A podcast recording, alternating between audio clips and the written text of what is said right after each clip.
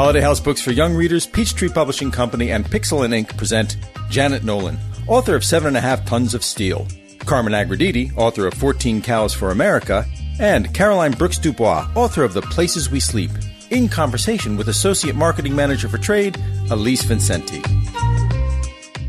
Hi, I'm Elyse Vincenty, Associate Marketing Manager for Trade, and this is the Guest Book Podcast. Today, we'll be discussing stories about September 11th for today's children. Our guests are picture book authors Janet Nolan and Carmen Agra Deedy, and middle grade author Caroline Brooks DuBois. Janet Nolan is an author of fiction, nonfiction, and historical fiction picture books. A lifelong lover of books and seeker of good stories, Janet believes a good story is a gift that keeps on giving. She has a Bachelor of Arts degree from the Evergreen State College and a master's degree from the University of Illinois at Chicago. Janet lives in Illinois with her husband and their dog. Carmen Agra Deedy is a New York Times bestselling author and has been writing and traveling around the world telling stories for more than 20 years. Her books have received numerous awards and honors, and Carmen has performed in many prestigious venues, but children are her favorite audience. Born in Havana, Cuba, she came to the United States as a refugee and, like most immigrants, sees the world from multiple perspectives. Carmen lives in Georgia with her family.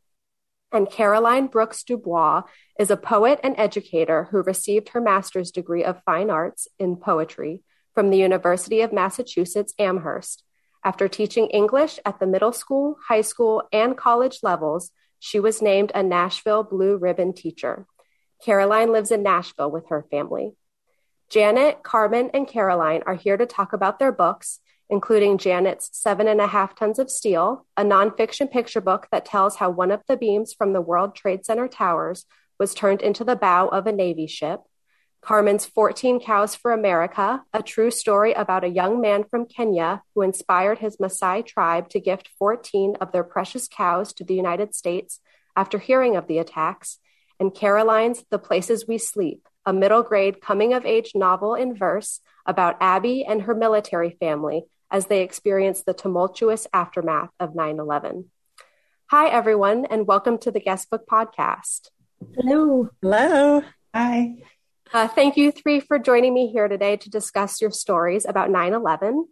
Let's get this conversation started by hearing about the inspiration for your stories first. Uh, can you each tell a little bit more about your book and what inspired it? Caroline, why don't you go first? Thanks, Elyse. I'm excited to be here and talk books with all of you. So, my novel is about 12 year old Abby, who is the new kid at school again. Uh, Tennessee is her family's latest stop in a series of moves based on her dad's work in the Army. But for the first time, Abby has found a real friend, a forever friend, Camille, loyal Camille. And then it is September 11th, and Abby's aunt goes missing in the World Trade Center. And Abby's family is faltering in the aftermath of 9 11, and her father is preparing for active duty. So Abby must cope as her world is crumbling. So she she turns to art. And as far as the inspiration, um, in the years following, the numerous years following 9 11, both of my brothers and my brother in law were all called into active duty. Um, and so that is one of the, the kind of like the foundational pieces of the story. And the other is just as a teacher, I really uh, was inspired to try to create a character that um, represents the multifaceted teenager who can at one point be, you know, worried about their complexion or their hair or, or um, being embarrassed, but at the same time as dealing with the complexities of the world, especially in uh, trauma. And I'm happy to be here. I'm Janet Nolan, and my book is Seven and a Half Tons of Steel, which is a nonfiction picture book about um, a Navy ship, the USS New York, whose bow contains seven and a half tons of steel that came from a beam in the World Trade Center towers. And I first, the inspiration, I heard about the ship um, while I was driving in my car, probably listening to NPR and I heard a story about the ship, and um, I was just really struck in the moment um, that something so powerful uh, and positive had emerged from such a tragic event. So that was the uh, that was where the idea came from for the story, and um, what followed then was having to do the research and um, to tell to tell the tale of this ship. And Carmen, what about you? First, I'm just glad to be in such fine literary company. September 11th is a date that, for many of uh, of us, um, of my generation and the generation before us, is is has a marker, sort of a where were you when JFK was shot? It carries that same sort of um, gut level emotion to it, and this particular story literally ended up on my doorstep. About five or six months after 9 11, I opened my door to pick up the New York Times. I don't live in Manhattan or in Brooklyn or in any of the boroughs. I live in Georgia. But get the Times. The gray lady has always come to me at the doorstep, and it's how I start the day with my coffee. And that day, a very strange image was on the cover. There were Maasai women, and I, because I'd had a former interest in the Maasai, I knew who they were, and they had those extraordinary red, you know, costumes. They were holding up signs, these women, and one prominent one said, We give these cows to help you, September 11 tragedy. And I thought, What? And I remember just sinking onto the stoop and reading the story of how this distant people had been the very first to respond to this, this wound, this national wound, by giving us something the Maasai have never historically given, ever. In fact, they historically were known as cattle raiders. Um, they gave us 14 cows. A tribe of 500 people or so gave an enormous amount of wealth to us to help us heal. It was it, it was stunning, and that's how the story began. Then f- trying to find the young man who made it happen, a young Maasai warrior. So, uh, Janet and Carmen, as both of your books are nonfiction, uh, what was your research process like writing them? For me, it was pretty much a two tiered process. Um, the first was I had to learn the historical events of 9 11, um, and then the technical aspects of shipbuilding, which I knew nothing about. Um, so that was that was a pretty big lift to learn all of that. And the second part was much more personal. I I knew a fact. I knew a beam had been used in a Navy ship's bow but I had to figure out what that meant, uh, what it meant to the men and women who built the ship, what it meant to the men and women who serve on the ship, and what it means to us as a nation.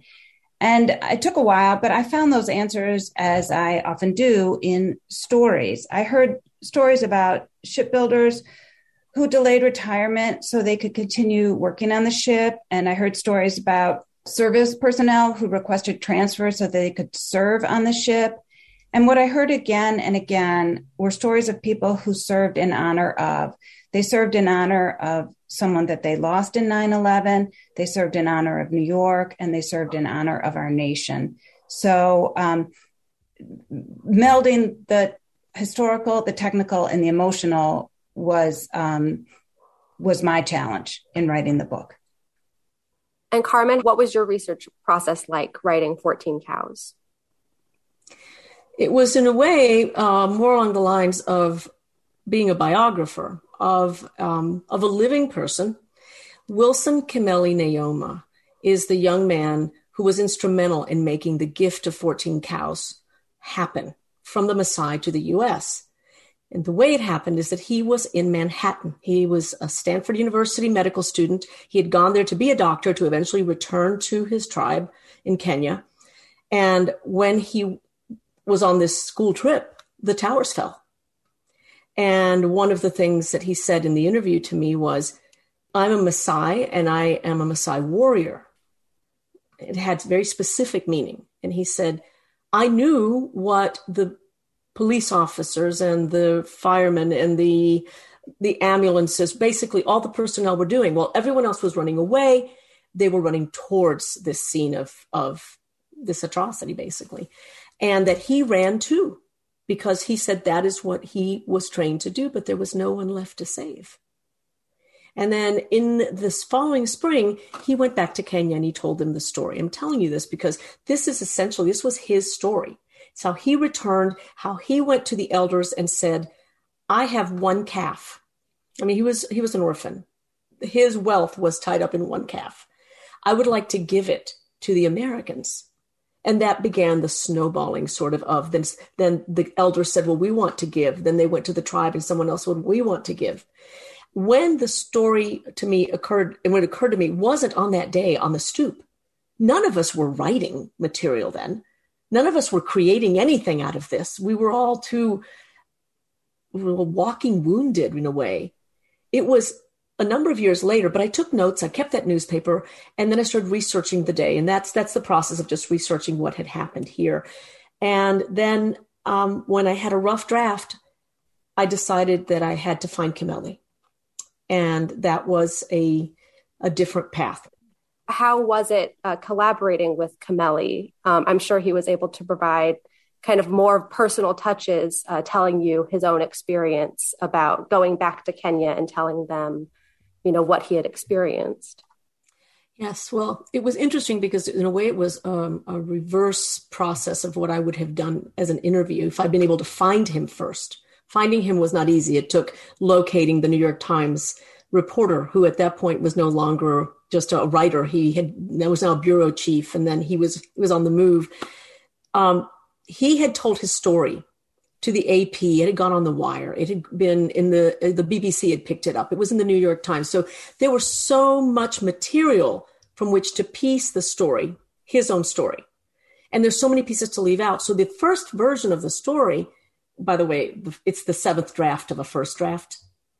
Um, that one, the one that went to, to Peachtree, um, was really the story that was created from the from sources that that were out there. When I was able to speak to him um, and read him the book, and I actually read it to him from my car on the cell phone, and I was shaking so much that my the phone kept hitting my cheek because I thought he's going to hate this, and and this is his story. And he said, no, no, no, I'm not telling it. I just want someone to tell it. But I, but as we as I read it to him, he said, how did you know that? And I said, I'm old. I research. and I said, but is there anything that's wrong? Well, it ended up that there was, for example, I had the wrong greeting. I was using a Swahili word instead of a Ma greeting. And, um, so, and that was important. It may seem like a small thing. It's not. That's huge. And anyone who picked up the book who had ever been there or who knew anything about, uh, about the Maasai would have recognized it. Um, in the illustrations, Tom, who was so brilliant, I know we're going to talk about him, but one of his first two page spreads done in pastels, vast, huge, because you know it's shot down. That image was of the cows. It was exquisite. It had taken him weeks. They were the wrong cows. Kimeli looked at me and said, They're beautiful, but they're, those aren't our cows. And so that's why it's so important to have. See, I believe we can tell one another stories with when we are willing to do all the work and he was he was fabulous. And his story in the back, I think, added his own sort of he had his two pages of a sort of autobiographical notes that add to the story itself. Uh, the story was more poetic, and he wanted it that way. He wanted to keep it sparse, and he filled in other details. So it was it's it was very daunting to tell the personal story of someone, but he he was a champ. Caroline, uh, you touched on this a little bit earlier, um, but could you provide a bit more about um, how you pulled from your own personal experiences while writing this fictional story? You know, I know authors, you know, always find ways to pull in their own experiences when writing fiction um, and nonfiction as well. Sure. Thanks, Elyse while living through my brother's deployments, I actually did journal as a way of dealing with shock and grief and kind of processing that as well as processing 9 11.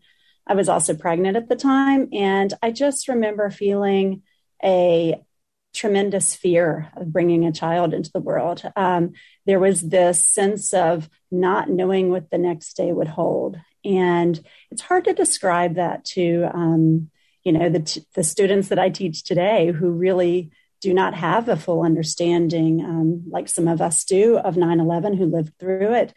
And so i journaling was a way for me to uh, process and cope during a difficult time.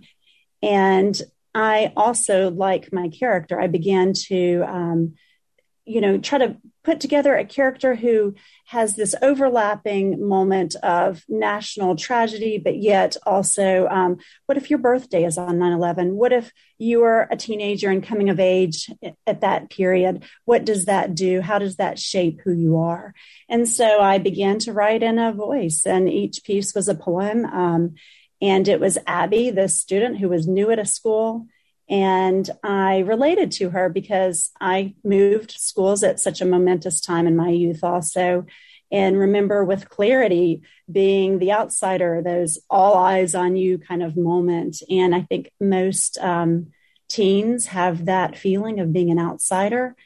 And so it, it came through just several personal resonances with the uh, with the era and um, just being a creative writer, trying to uh, create a um, a story through it. You also approached writing your story very creatively by writing it in verse. Um, you know, I, I, mentioned earlier that you have a degree in poetry, um, but is that what influenced your decision to write the book this way, or how did you come to decide to write it in verse?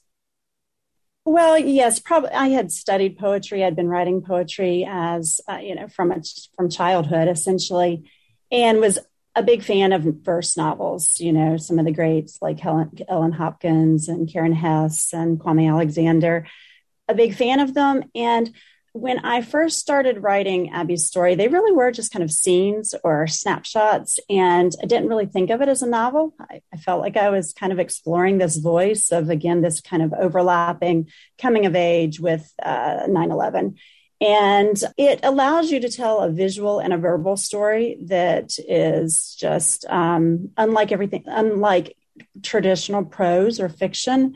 Uh, that I think brings some levity to difficult subjects. Uh, it, you know, you you let your reader fill in the gaps, and um, you chase the music of the verse and the imagery, and the imagery is can speak and can deliver a powerful emotional message without necessarily having to um, talk a lot about 9 11. It's truly the backdrop to my story.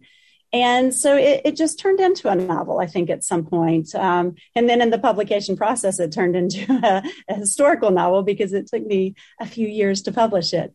And so, yeah, poetry was just my um, my medium at the time. And since then, I've written some more traditional prose novels, but I'm currently working on a, another book in verse. And I just think I really like how um, poetry is one way on the page visually, kind of like picture books, which uh, Janet and Carmen do, but but it's also a, uh, an oral experience, and so it does another thing when you read it aloud. And so I think it just felt like the right um, right genre, right way of telling this story.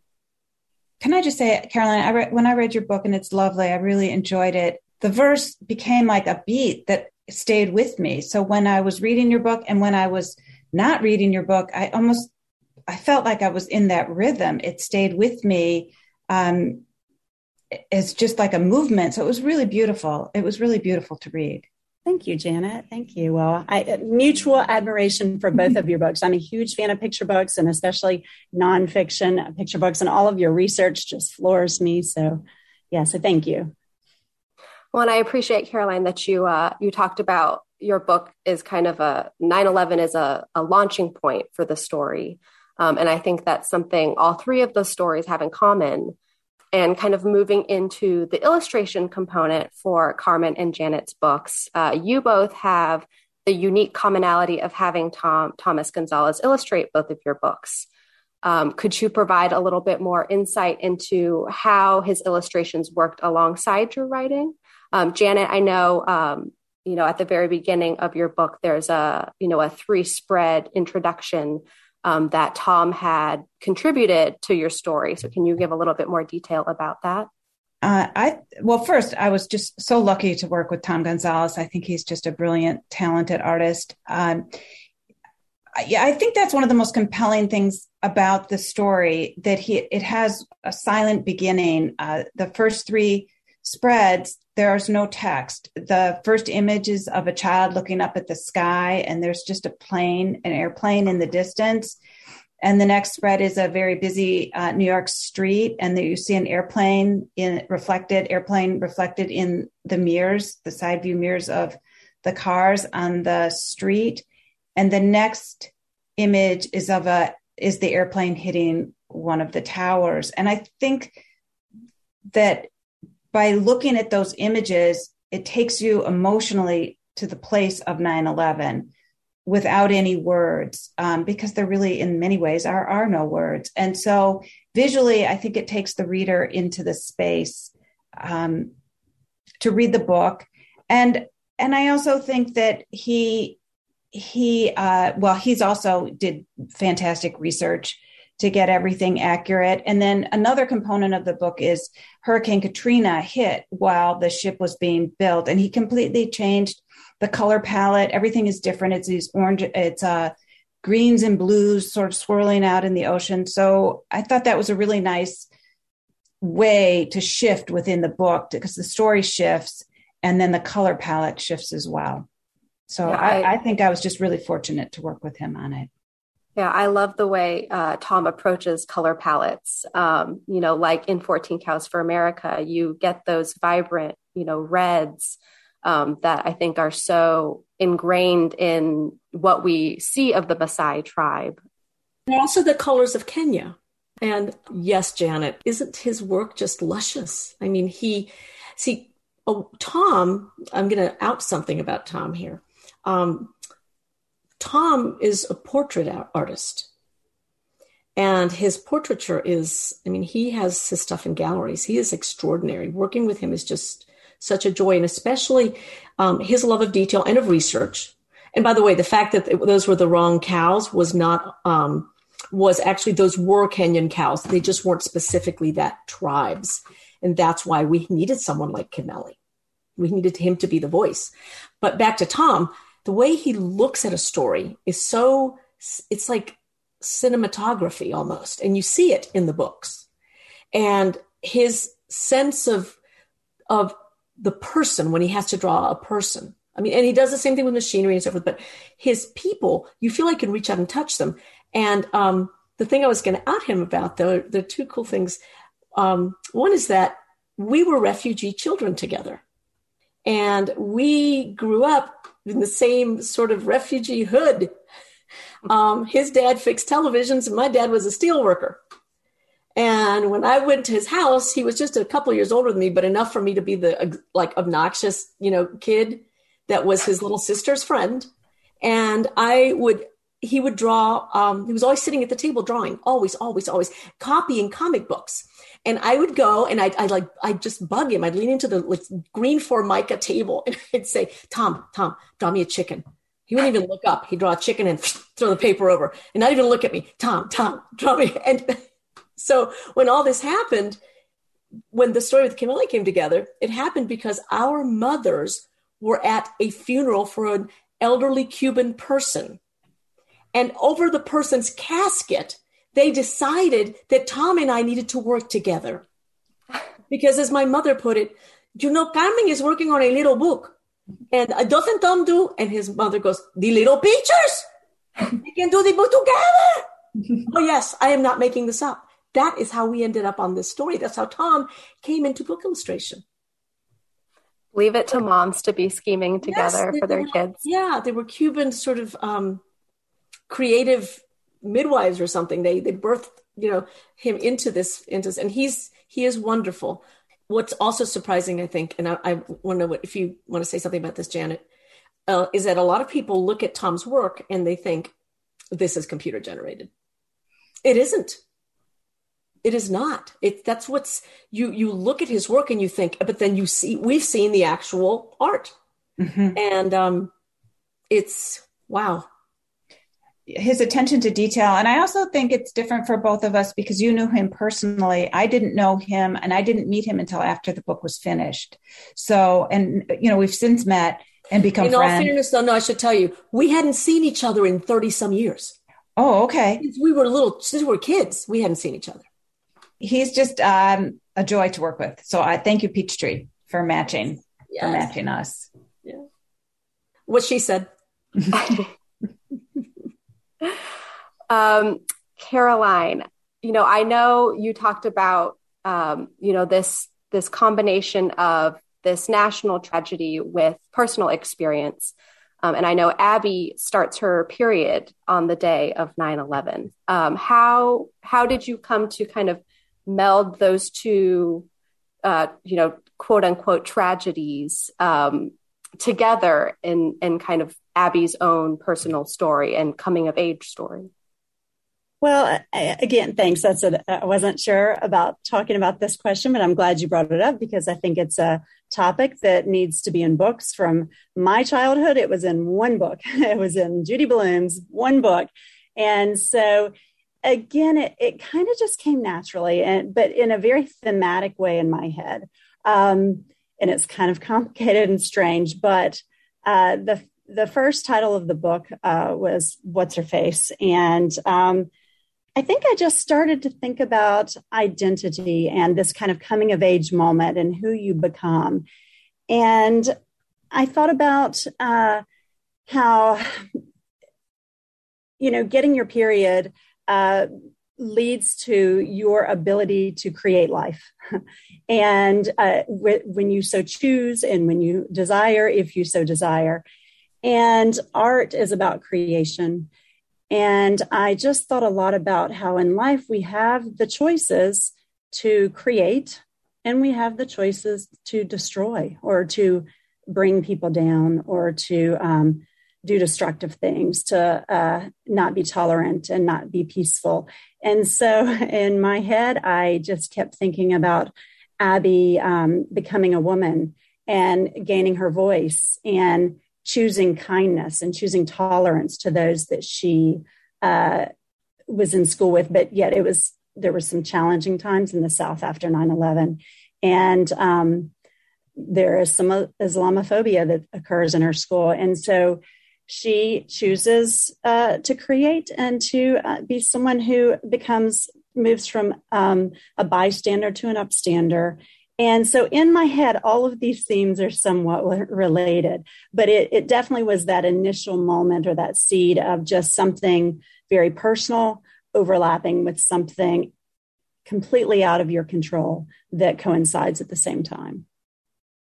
9 11 is obviously a very difficult topic to discuss, um, especially with young people who were either too young to remember or for children who are not even born yet, um, as today's you know young generation is. So how did each of you balance writing about such a heavy topic uh, but in a manner that children could relate to or understand?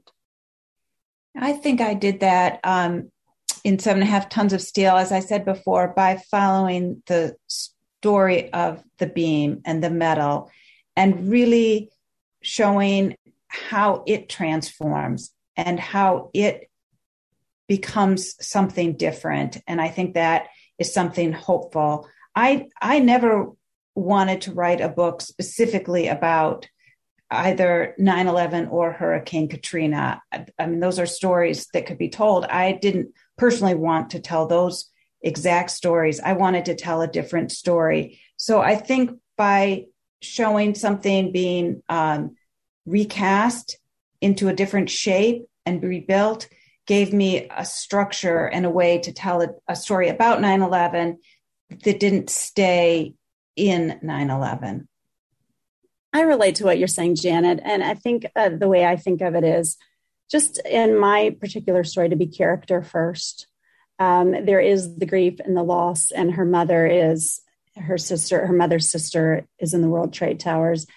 Um, but she is still a middle schooler, and um, she has this amazing friend she's just met, and so she, so I continue to follow her story, her personal story, uh, with the with the deeper, darker things that are occurring, um, and uh, build hope into the story with uh, with friendship. So um, yeah, just the friendship between characters, and I think that is something that children can relate to, even if uh, they do not understand the historical context. It's something that I think of like a Ruta Sepetys novel um, about the Holocaust. I think that they make those connections through the story. They follow the story, but then it ignites a curiosity about the event. And so they might relate more personally to a story, but then yet they can um, uh, find ways to understand the the the era or the um, incident that is being written about as well. I think it, what you're both saying is maybe is a chorus that I can join my voice to on uh, uh, the whole notion of the being being repurposed, um, that hope and so forth can come from this this terrible thing. For me, it came in a really strange way. Right around that time, I got a dog. Stay with this; it's going somewhere.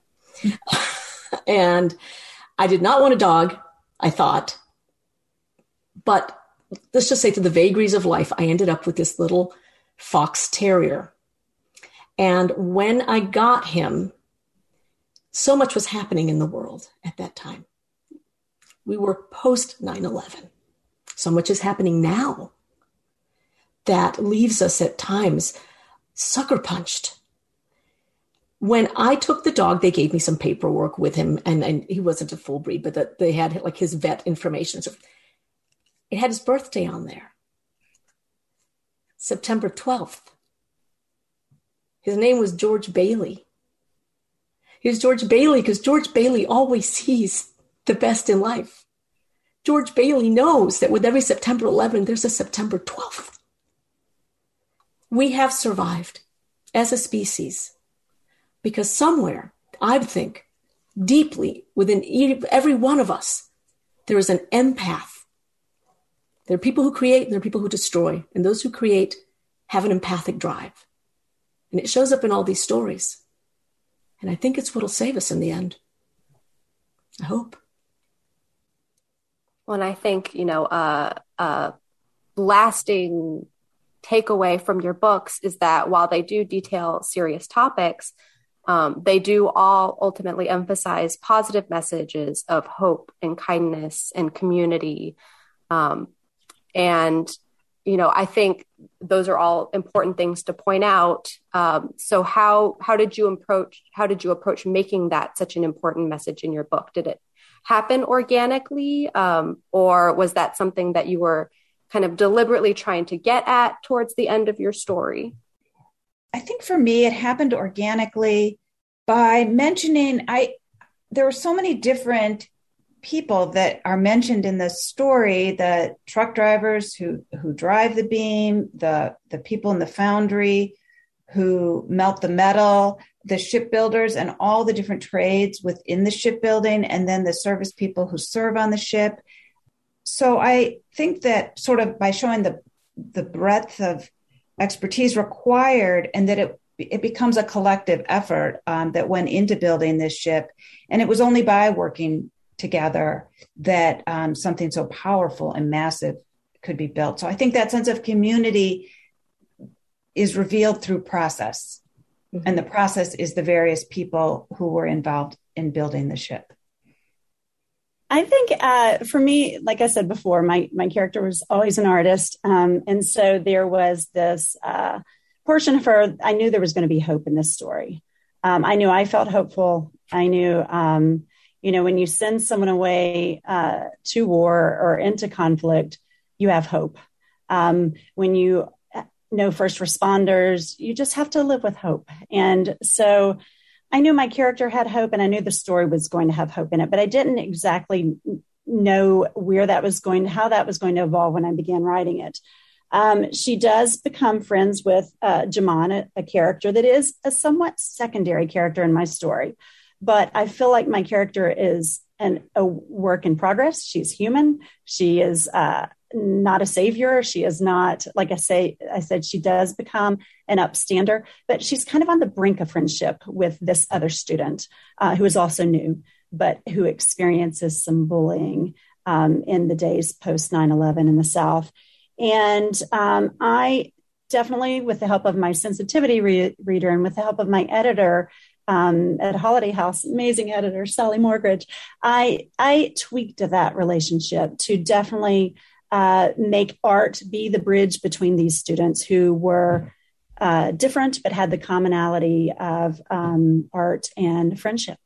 And so I, I intentionally worked it into the story to make sure it gave readers hope and positivity uh, because it, it is a dark story, you know, but and things are happening. But uh, middle grade readers want to hear that and need to hear those stories to process. It's a safe space to process events, like you said, Katrina. My own children have lived through a hundred year flood, and now on a tornado, and now a pandemic. Children need these stories, and I think that um, uh, you have to find a way to build that into your story. And so that's what I did. I take, a, I guess, a somewhat different approach, only in that the story tells itself for me in a picture book, and everyone has a process. This particular story already had a narrative, I mean, a definitive narrative. But you know, just like a song can be played on a, on a clarinet or on a flute or on a piano, on a, how you tell it, the tale is in the telling. So, what are you trying to say? And in storytelling, when I'm coaching, I'll say, you remember Jack Palance in City Slickers? And nearly everyone can remember him. And in the, in the movie, he says, if you haven't seen the movie, you know, the secret to happiness is you have to find the most important thing. Well, the secret to a good story, I think, is you have to find out what's the most important thing. What is the thing that is driving the story? What is the thing that is hurtling you through? And what is what is extraneous? What is unimportant? What is detritus that can simply just wash away as you go flying through it? And I will tell you, I struggled with the ending on this one. I, I thought, what is it? What are we saying? Why is this so important? Why has this affected me as a writer, as a creative person so deeply? And how can I get that to the reader? Because otherwise, if I can't figure it out, how are they going to figure it out? And I had gotten the Carson McCullers Fellowship down in South Georgia in Columbus University. I had one week and I couldn't, I couldn't figure it out. I couldn't figure it out. And then one day I sat down and I realized that it really was going to tell itself if I could just get out of the way and stop trying to rationalize the story, intellectualize the story. And I went through it and wrote it again. And it ended with because um, we got 14 cows for America because there's no nation so big it cannot be wounded, nor a people so small they can't offer mighty comfort. Really, the story was about big needs little. Especially, it's the story of the lion and the mouse. It's Aesop's fable. It's we just keep telling the same stories over and over again. So I think for me, it was that process of letting the story finally go enough that I could let it figure out what was the most important thing for me.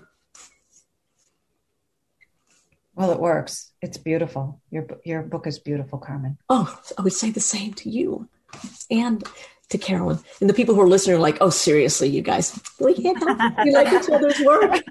We're mutual fans." yes, yes, genuinely. So, why do you think stories about September 11th and post 9 11 events, or even stories that detail tragedy in general, are important to make available for children today? I'll try this. Um, I think that uh, because uh, my, you know, our readers were not even born um, in 2001, but 9 11 lives in our collective consciousness. Um, and we all live today in a post 9 11 world. And it resonates still today. Events that are happening in the news today are tied to the events of 20 years ago. And so there is no not being in a post 9 11 world. It, it is our, our world and it is our reality. And it, it affects how, how we live our lives, how we live our lives today. And the choices that we made then and the choices that we're continuing to make are all impacted by that, uh, the events of that day. That was so nicely said. And I, um, I think I'll just like from my teacher hat, I know that when I put nonfiction in front of a student, certain, not your nonfiction, but an article, and I want to teach them something, uh, I see their heads droop and I see their uh, attention sometimes uh, wane. But when you put a story in front of them, which both of yours are stories, something happens. Um, they they see one another, they listen to one another, they grow their perspective, and you know, there's the idea of windows and mirrors. They see through others' eyes, and I think that um, you know, currently my students right now are reading this lovely book called October Mourning, which is about Matthew Shepard's murder, which occurred many years ago in the 90s. But, um, and I, I wasn't sure when I thought to bring it back into the classroom, but I think there's, we need a lot of tolerance and kindness right now. And students are turning the pages and they're very much in it. And it's about a very dark event, but through amazing poetry. And so I just think that uh, difficult, difficult subjects, children need to hear about it. And a story is just a safe, uh, good way to, to share and to teach and to let them experience things. You know, I remember when my girls were growing up reading Let the Celebrations Begin. And it's about, uh, it's told about, um, in the voice of a child who's in, I believe it's the child who's in a concentration camp and you think, what? Julie Vivas, of course, who's was just incredible. If you uh, that particular illustrator, and her work. I mean, it just it almost it was almost in conflict with the story, except there were moments of humor, and you thought, how could you have humor in there? But it was there because it was necessary, because you needed the relief, and because the reader who was the adult was reading a different story than the story the child was receiving. And so, depending on, for example, Carolyn, you're writing for older children, and so there is a certain latitude in, that you have because you know there's more that they can tolerate more information. And Janet, you know, when we're writing for picture book, we're looking really K five, uh, K four ish, maybe, um, and we may be introducing difficult topics, and they're important, but it's such a fine balance between introducing children to the harshness of this world of this beautiful, this exquisite, of this cruel, extraordinary planet. And at the same time, preserving something that many now feel is unimportant. And I don't, and I don't think you all do either, which is the innocence of children. They need to preserve some of that for a while. So, how do we introduce them? I think these hard stories, when we also show the, uh, what Mr. Rogers called it, look for the helpers. Is that what he would say? Look for the helpers um, we tell the children, you know, look around. Look in this terrible story. Do you see it? Do you see the light? Do you see the points of light that are still there in the darkest moment? Do you see September 12th? It's so uh, beautifully said. Um, and I think, you know, all three of your books, you know, emphasize that that point we're all in this together experiencing this together and overcoming this together which i think is um, a beautiful sentiment. Um, so, uh, what do you hope uh, your readers take away from your stories? Uh, you know, 14 Cows for America, Seven and a Half Tons of Steel, and The Places We Sleep.